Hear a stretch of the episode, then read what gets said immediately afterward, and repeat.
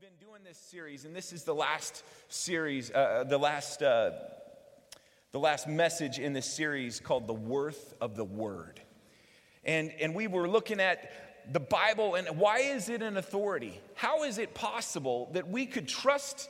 A, a set of documents, a, a, a series of books that have been collected from thousands of years ago. How is this authoritative to us? How can it possibly speak into our life and culture? And we talked about the historical authority of the, the Bible. We talked about the cultural authority of the Bible. A couple weeks ago, we talked about Ruah. Do you remember that? Say that with me Ruah. It's a lot of fun to say one more time. Ruah. And how in the New Testament that's called pneuma. And, and the idea of God breathed his spirit. And so, this, this book that we have in our hand, or, or the book that you have on your phone or your tablet, it's not words on a page, it's breath on a page. It's the Word of God, His revelation to you, and He's speaking to you right now through this book. And it's powerful if you'll listen, it's powerful if you'll open it, if you'll read it. It has the ability and the power to transform lives.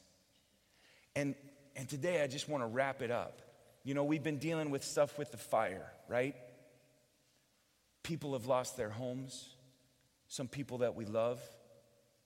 Some people have been displaced. Some people are, are just uncertain and going through fear and difficulties and tribulations right now. I just found out this morning that last night a, a, a friend of mine from years ago uh, passed away in a tragic car accident. Boom, just like that. And he's with the Lord and it breaks my heart. But for many people, that's a scary thing to think that your life could be over very soon. One of these days, we're going to meet our Maker, and that either fills you with hope and excitement or it fills you with dread and fear. This morning, I want to speak to you out of one of the most powerful passages in the scripture. For those of you going through transition, or those of you going through fearful times, or those of you going through painful times, sorrowful times. This is God's word to you and me. And here's the truth God wants you to be close to Him. In fact, you could be as close to God as you want. He's, he's allowed through Jesus, through Jesus dying on the cross for our sins and raising again on the third day, He's allowed us to be as close to Him as we want. If we will just, just believe and trust in Jesus. But that also means we have to turn from our sin and turn to God. You know, we want to we want to focus on God's promises, but it's really hard for us to obey his commands. Right? You guys still with me? It's really easy to, to like look at God's promises and say, oh, he promises to be with us. He promises to protect us. He promises to provide for us. And that's all healthy and great and wonderful, and it's true. But the promises only apply to those who are willing to obey his commands, are willing to follow his book. So look with me in Joshua chapter 1. If you've got your little handout, we're going to get to this. I actually have the one from last, last time because I saved it. I don't know if any of you did, but it's the exact same one. But uh, we're going to look at Joshua chapter 1 now. I want to remind you guys that this happens in the context of transition. Joshua 1 takes place in the context of transition. There was this guy named Moses, powerfully used by God, and Joshua was his assistant, okay? Assistant to the regional Moses. All right, for any of you that watched The Office. Okay, that was Joshua. And here he is. Now it's time for him to step up. Moses has died. So they're sad, they're going through sorrow. There's a transition time, which means things are uncertain. And then there's also fear. Because, oh, by the way, there's this huge task that God has said, hey, you know what? By the way, I want you to go and take over this whole land. This is actually your land. These people think it's their land, but I've actually given it to you. They just don't know that yet. And so here's the word of God Joshua chapter 1. After the death of Moses, the servant of the Lord, The Lord said to jo- Joshua, son of Nun, Moses' assistant, I love that, assistant to the regional Moses, Moses, my servant, is dead. Now, therefore, arise, go over this Jordan, this river, you and all this people into the land that I am giving to them, to the people of Israel. In verse 3, every place that the sole of your foot will tread upon, I have given to you, just as I promised to Moses. Wow, isn't that amazing? Everywhere your foot lands is, is some place that I've given to you. I've already given it to you. You're not even there yet, but I've actually given it to you. That's kind of a cool promise right there. From the wilderness in Lebanon, as far as the great river and the river Euphrates and all the land of the Hittites, the great sea toward the going down of the sun, everywhere shall be your territory. In verse 5, no man shall be able to stand before you all the days of your life. Just as I was with Moses, so I will be with you. I will not leave you or forsake you. Be strong and courageous for you shall cause this people to inherit the land that I swore to their fathers to give them. Only be strong and very courageous, being careful to do according to all the law that Moses, my servant, commanded you. Do not turn from it to the right hand or to the left, that you may have good success wherever you go. This book of the law shall not depart from your mouth, but you shall meditate on it day and night so that you may be careful to do according to all that is written in it. For then you will make your way prosperous, and then you will have good success. Have I not commanded you? Be strong and courageous. Do not be frightened and do not be dismayed, for the Lord your God is with you wherever you go. Whoo! I'm ready. I love that. I love it's like it's like a, a locker room pre-game pep talk from a coach. You know, I'm thinking Vince Lombardi. You know, and he, he's just saying, I have not a commanded you be strong and courageous, and you can just you can feel the courage that God is giving to Joshua. Are you with me? Yeah, it's it's powerful.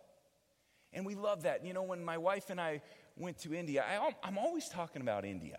I'm sorry about that. It's just honestly, the bottom line is that was a very crazy time in our life. And uh, we went through some crazy stuff. But one of the things is we put a, a poster on our wall that was Joshua 1 9.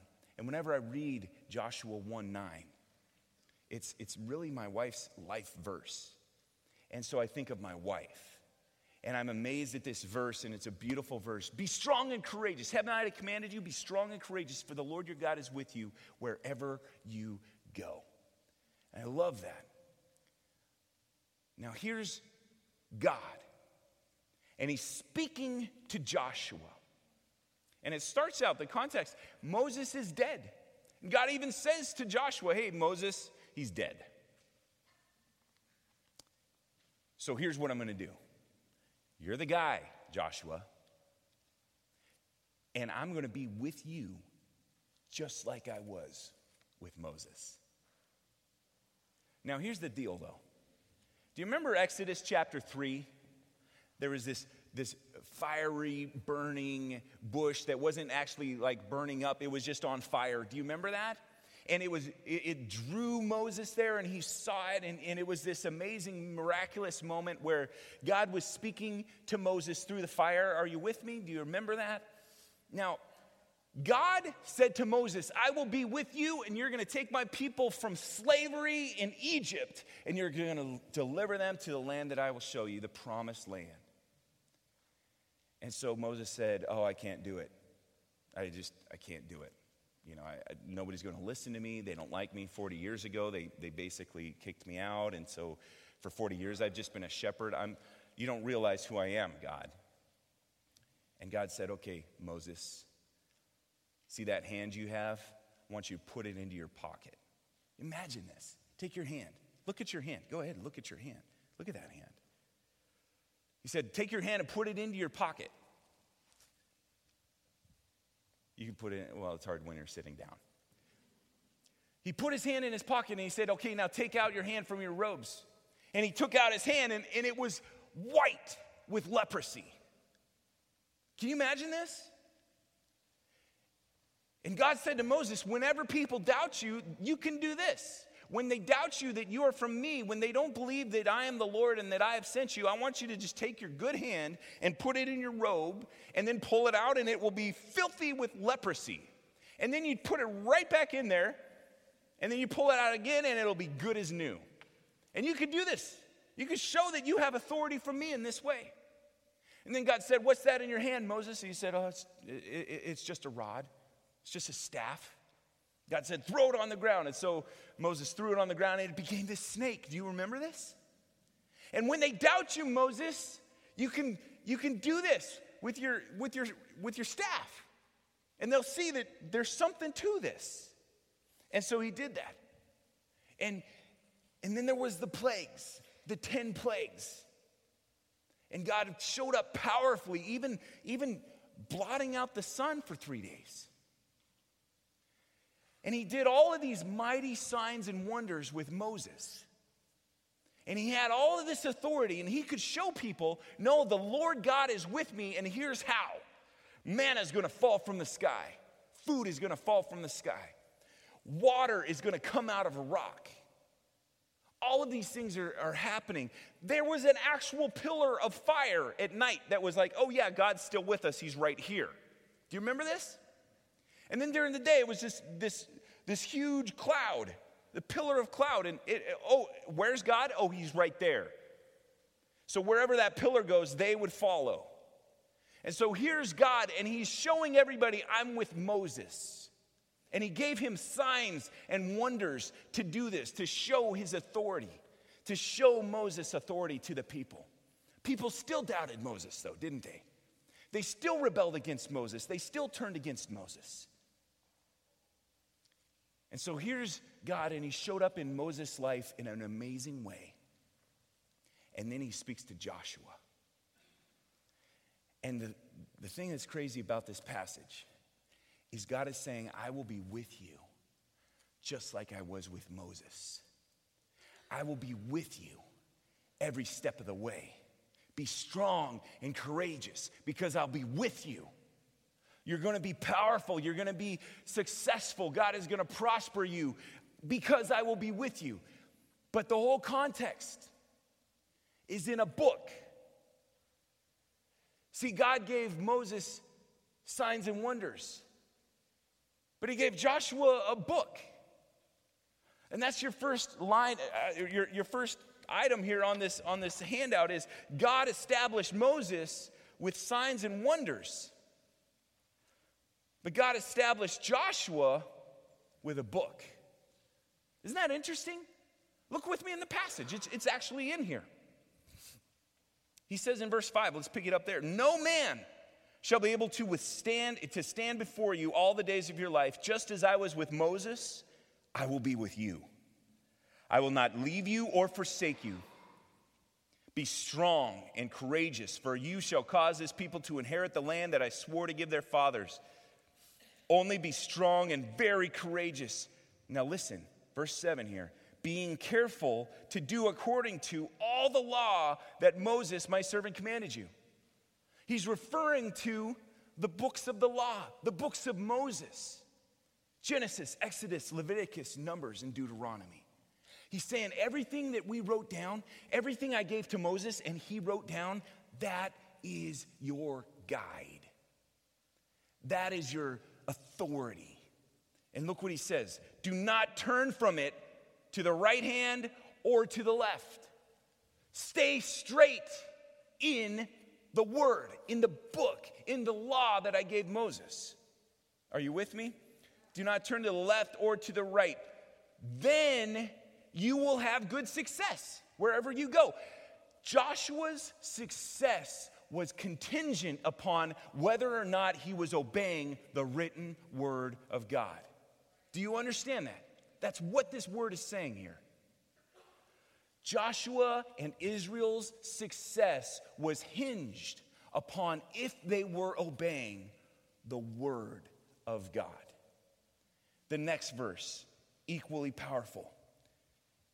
This book of the law shall not depart from your mouth but you will meditate it. That word to meditate means to mull over, to, to keep in your mind, to keep going over it, keep going over it. The idea is like a chow, a, a chow, a cow chews its cud. I know that's kind of a, a gross metaphor there, but that was the idea. You're just chewing it over. Like that extra, that extra gum, you know? I like that brand extra because if you have like a certain amount of gum from another brand, it may only last 10, 15 minutes, but I can chew a stick of extra for hours. You know? And it's, it's that idea of you're just chewing on this. You're just chewing on this. You're meditating. You're reflecting on it. You're thinking about it. And he says, This book of the law, it will not depart from your mouth. That's insane. You're going to be speaking this. It's going to be coming out of you. You're going to be dwelling on this. You're going to be meditating on it day and night so that you may be careful to, to do according to all that is written in it. For then you will make your way prosperous. And then you will have good success. And it's in that context that you get verse 9. Only be strong and courageous, for the Lord your God is with you wherever you go. Here's Joshua. God, God revealed himself powerfully through Moses. And Moses had a rough go. But then there's Joshua. And Joshua's thinking, okay, he's going to be with me just like he was with Moses. And, and so maybe I'm going to be able to put my hand in my robe and pull it out, and there'll be all this crazy leprosy on there. And maybe I'll get a staff that I can throw down and have it turn into a snake. That would be really cool. And God says, no, no, no. I'm giving you this book. can you imagine Joshua? Um, okay, I, you know, I don't really like to read much, but. Uh, Okay, I mean, couldn't you do the snake thing for me? You know? But you know what's interesting? God was still with Joshua, wasn't he? The presence of God was still there. He says that over and over again. And in fact, signs and wonders still took place in Joshua's world, didn't it? In the very next passage, you see that God allows the Jordan River to stop and separate, and they cross the Jordan River on dry ground. You remember that story? That happens in the next chapter. God does all, all, all kinds of amazing things. The walls of Jericho just fall down. Just because they marched around and, and went, ah, and blew some trumpets and stuff, and they just fell down. That's, that's ridiculous. But, but God was with Joshua in powerful ways. But for Joshua, God was saying the book is the most important thing. Don't be chasing the signs and wonders. I'll do that in my time, and my will. But this is what you need to chase. This is what you need to be devoted to. This is your authority. Don't turn from the left, don't turn to the right. Just be in the Word. Be thinking about it, be meditating about it day and night. It should always be on your mouth. This is my Word. God established Moses through signs and wonders but he established Joshua with his, with his word, with a book. And so the next thing on there is there's this little formula I wanted to give you book plus presence is greater than signs and wonders. Do you understand? We, we live in a world, and actually, we live in a city, especially, that is consumed with this idea of signs and wonders. God wants to do amazing things, and God wants to do this and that and whatever. And you know what, though? God is better than even his miracles. God is better than even the benefits that we have from him and in him. God can take your situation and he can miraculously turn it around. Did you know that? He could take a burnt house snap his fingers or speak the word, and it could be brand new, restored. He could totally do that. The power of reality is in God's hands. Reality is whatever he says it is. Lazarus was dead, and Jesus said, Lazarus, come out. And he was alive. God is powerful. He can do a miracle in your life, He can do a miracle in your marriage. He can do all kinds of things. He can heal you. I've been a part of God healing a person. He still heals, He still works. I've seen it happen. He still speaks. But when we're chasing the miracles, we lose sight of the glory of the Holy One. We cannot diminish him by focusing on his benefits. You see, that, that's the important thing is God gave himself to us and he revealed himself. This is his very breath, and the synonym of breath is spirit, right? Remember that from last time? Ruah, it's his breath, it's his wind, it's his spirit, and it's written down for us so that we have it. And for so many people, we just don't even open this. We don't even read it. We don't know what's in here. Cleanliness is next to godliness. Is that in the Bible? No, it's not in the Bible. It's not a bad thing to say. I don't think it's really true. It's certainly not in here. A lot of people think that phrase is somewhere in the Bible. What about it? Uh, turn in your Bibles to the book of Hezekiah, please. It's not in the Bible. A lot of you knew that. Some of you didn't. It's okay. We're not picking on anybody. But the, the idea is few people are reading this, this word, this book. And it's God, He's saying, This is me for you. Now, fast forward a few thousand years from Joshua, and we get to Jesus. We get to the, the early church. And here's Jesus, and he speaks his word, he, he does his ministry. He, he has three solid years of serving, of showing people the, the kingdom of God, and he does this through, through the word. He does this through signs and wonders. He does this through fulfilling prophecies. He, he healed people. He met their physical needs. He met their spiritual needs. He did all of these things. And then we get to Acts. And Acts is the whole book of Acts is built on the foundation of the ministry of Jesus. People were coming to Jesus, giving their lives to Jesus in, you know, they were coming in droves in the book of Acts. Why? Because Jesus had tilled the ground. Jesus had cultivated their hearts and spoken to them. And then the book of Acts takes place, full of signs and wonders. The next point in your outline is God established his church with signs and wonders. He established his church with signs and wonders. It's what we have in the book of Acts. He's doing amazing things. But we also see in the rest of the New Testament, we get a book. I think it's very similar to the Moses and Joshua situation. In fact, it, it, you see in Hebrews that what happened in Exodus and the establishment of God's people, Israel, was a sign. It was a, a foreshadowing of what Jesus was going to do in a better way with his church. Isn't that amazing? Jesus was a better Moses with a better way. And God did it in the, in the Old Testament so that we could see the truth and the power of what he was doing in his full plan of salvation in the New Testament. And so here it is all over again.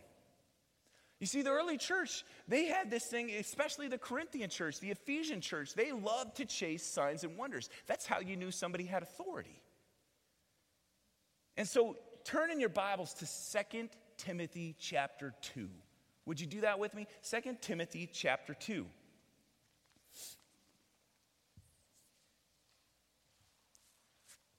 You see, it's kind of like man, I, I wish, wish God would be with us just like he was with the original apostles. Do you ever wish that? How do you know he's not? What if this is God being with us just like he was with them? Except now we have something that's objective something that's holy and pure and true. And regardless of how I feel in the moment, this is going to speak to me. 2 Timothy chapter 2. Let's start at the beginning, just so we have a good context here. I know we got to wrap things up here. But Paul is speaking to Timothy. This is, this is basically Timothy, First Timothy is, is being a pastor 101, and Second Timothy is being a pastor 201.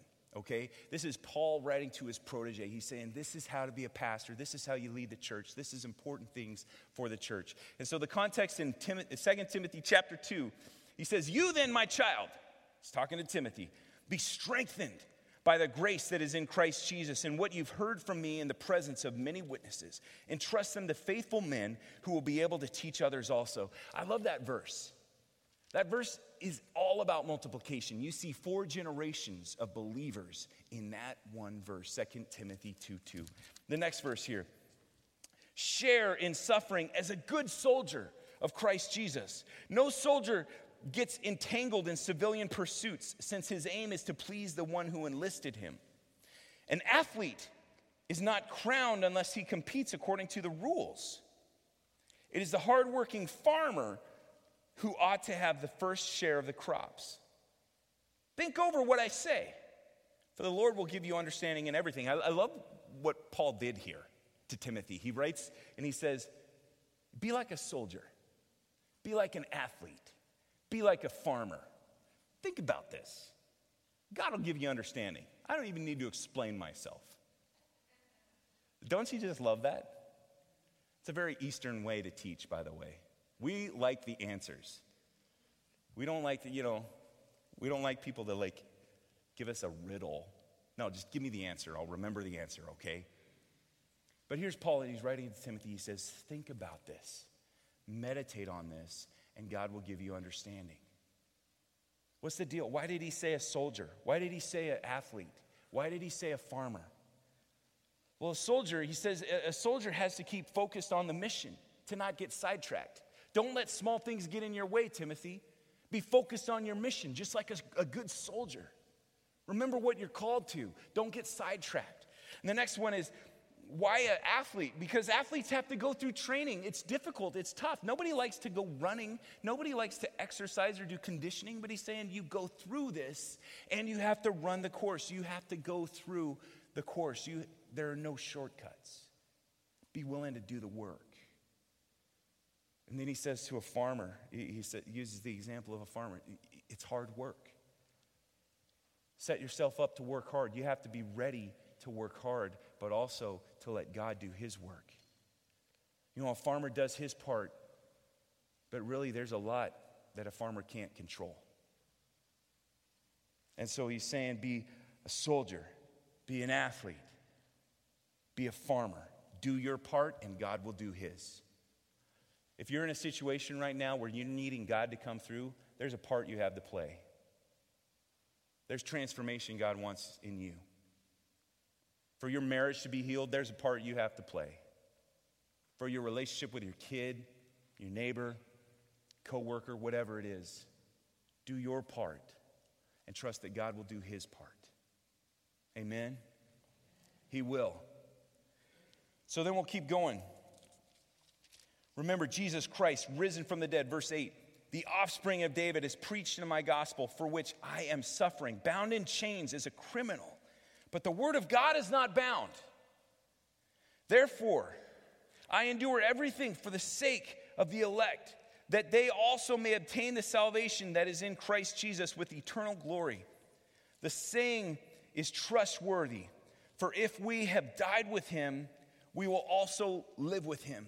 If we endure, we will also reign with him. If we deny him, he will also deny us. If we are faithless, he remains faithful, for he cannot deny himself. And that is thought to be an early church creed. That was something that they learned and they memorized and said to each other over and over again just a few months, just a few years after Jesus had gone back up into heaven. Now, pick up with me in verse 14. Remind them of these things and charge them before God not to quarrel about words, which does no good, but only ruins the hearers. Do your best to present yourself to God as one approved, a worker who has no need to be ashamed, rightly handling the word of truth. But avoid irreverent babble, for it will lead people into more and more ungodliness, and their talk will spread like gangrene. Among them are Hymenaeus and Philetus, who have swerved from the truth. That's interesting word. Swerved from the truth in verse 18, saying that the resurrection has already happened. They are upsetting the faith of some. But God's firm foundation stands, bearing this seal The Lord knows those who are his, and let everyone who names the name of the Lord depart from iniquity. Now, listen, this is a passage that we've heard of a lot. If you've been to Awana, do you know what Awana stands for? I'm going to put a plug in for Awana. Awana starting up in a few weeks. Be ready for that. It's going to be great. Approved workmen are not ashamed, right? The idea of study to show yourself approved by God, a workman who doesn't need to be ashamed because you rightly handle the word of truth. That means to cut straight. And Hymenaeus and Philetus, they swerved from the truth. And he's saying, don't be like them, be like somebody who's straight. Don't turn to the left, don't turn to the right, but stay true to the word of truth. Now, here's this, this word in the Bible. This is really quick, but it's a Greek word, rhema. Everybody say that with me. Rhema. Rhema. Yeah, there you go. Now, it's an interesting word because it could be rendered two different ways. It can apply to a spoken word or a written word. A written word or an uttered word can be rhema. Now, here's the context, and I want you to remember this. This might upset you, it might make you angry. I don't want to make you angry, but every commentator that I'm reading struggles with this. I, I don't know if people see it or don't see it or what, but here's Timothy, and he's in a situation where he doesn't have the book of Second Timothy yet, does he? I mean, imagine the first time that he's reading He, he does not have the New Testament that we have. What does Timothy have? He has the scriptures, the sacred, the, the sacred books of the Old Testament, but he does not have the New Testament yet. So when Paul is writing to Timothy, what is he talking about? He's saying, study the word of truth, rightly divide the word of truth. What's the word of truth? He didn't have the Bible. What did he have? In the New Testament, they had the Spirit of the living God. The Spirit of God would speak to them, the Spirit of God would move them, the Spirit of God would lead them and they were led by the Spirit. Now, in this context, what was happening is they were in a situation where Timothy or somebody would speak up and say, I have a word from the Lord. And then somebody else would speak up and say, Well, I have a word from the Lord. My word from the Lord says we should go here. Well, my word from the Lord says we should go here. Do you understand? They were quarreling over God told me this. God told me that. Have you ever had somebody do that to you? Somebody come to you and say, you know, God told me blah, blah, blah. Or God has led me to do this. God has led me to do that. Have you ever had that? Have you ever been that person? You know, Lord, just, uh, He wants me to rake your leaves. Is that a, some of you are so happy, like, please. But does God still speak like that? Absolutely. He absolutely leads us and guides us and speaks to us. But listen, Rhema is a spoken word, it's also a written word. As soon, now stay with me here, as soon as Timothy got this letter from Paul, imagine him reading it for the very first time. As soon as he got this from Paul, this was authoritative. Everything he had been hearing from the Spirit of God was now clarified by this authoritative word. Did you understand that? The written word of God supersedes the perceived spoken word of God. If you think God wants you to do this, how do you know if that's for real or not? The written word of God. This was the authority for the early church. The apostles' writings was the authority for the early church. And when they read it, they said, okay, whatever I'm feeling right now is subjected to this, it's submitted to what these apostles are saying. This is what's authoritative. For Timothy, as soon as he read this, he realized okay, this is how I need to act, this is how I need to behave. This was authoritative. And if it's authoritative to them, it should be authoritative to us here and now today.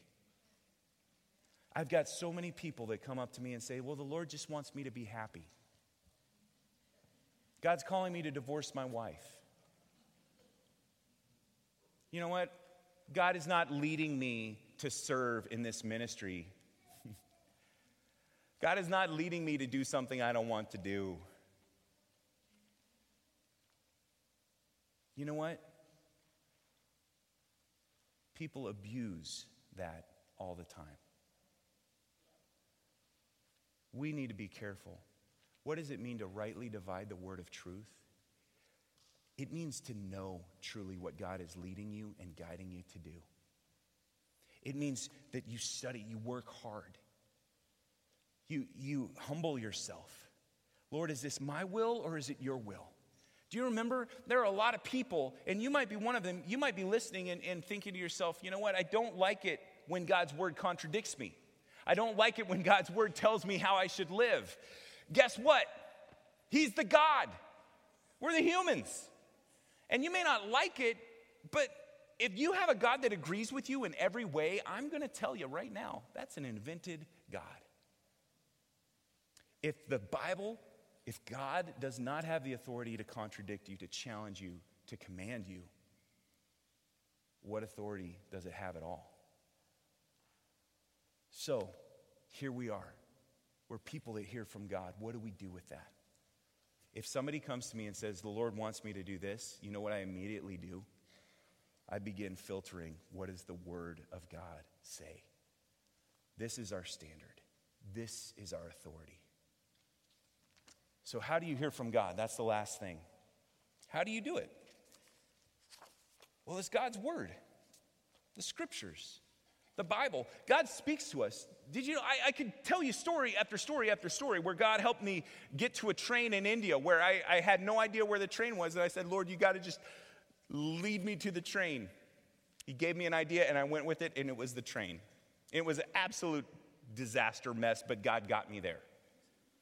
I've had, I've had God speak to me. I've had God do this. But in every step of the way, it is always filtered through the authority of the Bible. The problem is, is we live in a world where the authority of Scripture is being diminished and diminished and diminished. What are we to do?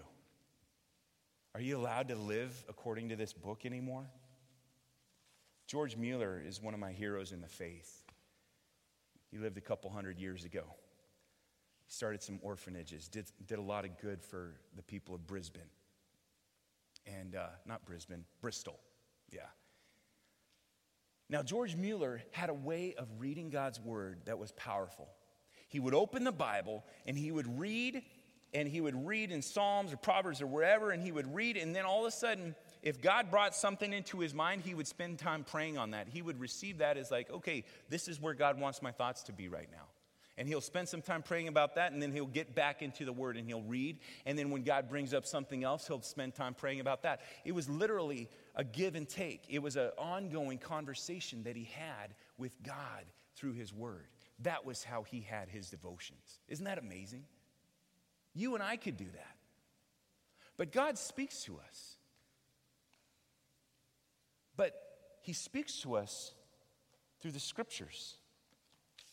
Why? For one, it's objective. If I'm feeling down and discouraged, and I just say, okay, Lord, what do you want to say to me? My feelings, my emotions might cloud what the Spirit of God might be leading me to do. Did you know that? There are times you want to quit, times you want to be discouraged. Not want to be discouraged, but you are discouraged. That can cloud your judgment, that can muddy what, what you're hearing from the Lord. The Word of God is objective. You might be having the worst day, you might be so discouraged, but you open the Word of God and He's speaking to you, and it means what it means, regardless of how you feel about it. It says what it says, regardless of how you feel about it. It's objective, it's unchanging, and it's speaking the truth to you. And I was, I've been reading in Proverbs in my own devotions, and one thing I, I just love Proverbs. You see it over and over again. Proverbs 8, I was reading last night, and it's saying, Wisdom is crying out. Wisdom is saying, Search for me. If you seek me, you'll find me. And that idea of if you want to hear from God, just cry out to Him. Just, just try. Just open His Word. Just search for the Word of God, and He will speak to you. Wisdom is crying out. James 1 says, If anyone lacks wisdom, let him ask of God, and God will just dump a whole bucket full on him. Doesn't say the bucketful part, I added that. But the idea is, I'll give a bunch of it to you. Do you guys remember those 3D, those 3D posters back from the 90s? You know? Do you remember those things? They were like, they looked like just dots on the wall. And you looked at it, and I remember for the longest time, I could not see the picture on the, on the frame. Do you guys remember? Nod your head if you're with me. Like, I, I don't know. I guess like seven of you remember this. Anyhow, Google it. It was a thing in the 90s. It was a big deal. People had them on their office walls and stuff. Anyhow, you had a picture within a picture, but you could only see it if you really tried, if you let your eyes unfocus a certain way. Do you remember? And I remember the first time that ever happened to me. I was looking at this picture. Somebody had given it to me as a gift. It was one of those gifts. I'm like, oh, thank you. That's, that's great. You know, I'm 17. What am I going to do with this? But, but I, I looked at it and I looked at it and I just said to myself, I am going to see it this time. I'm going to see it. And, you know, I had been there for minutes, maybe 20 minutes plus, And, you know, my little brother will walk in, oh, hey, it's a boat. That's pretty cool. I'm like, shut up, go. I didn't know what it was. And, and I was looking, and all of a sudden, somehow, my eyes focused in just the right way, and I saw it. And I, I couldn't believe it. And it just happened, and I saw it. That's a lot like it is with God's Word. You see, you might be reading the Bible and you're just thinking, man, this is boring stuff. The Bible isn't boring. You're boring. no, no, your approach to it is probably boring.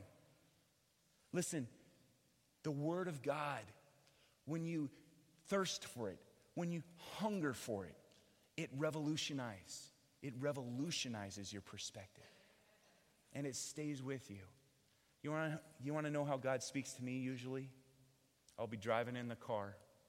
Or this morning when I heard about the loss of my friend that God brings, God brings scripture to my mind, brings verses to my mind. You see, that's God being with us. I'd like you to bow your heads and close your eyes. Would you do that as the worship team comes up? Let's reflect on this. What is the Bible worth to you? What is it worth to you? Is it just something on the margins of your life? Would you stand with me as we just reflect on this? What is God's word worth to you? If you had to give up your phone or your Bible, which one would be easier for you to part with? The point is, what is God's word worth to you? Are you willing to dive into this book? Are you willing to intently search? like wisdom cries out, if you'll search for me like a hidden treasure, you'll find it.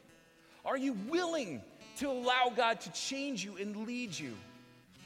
He will do it. And I love how, how God spoke to Joshua and he said, I will be with you and I will lead you and I, I'll guide you, but it's through my book.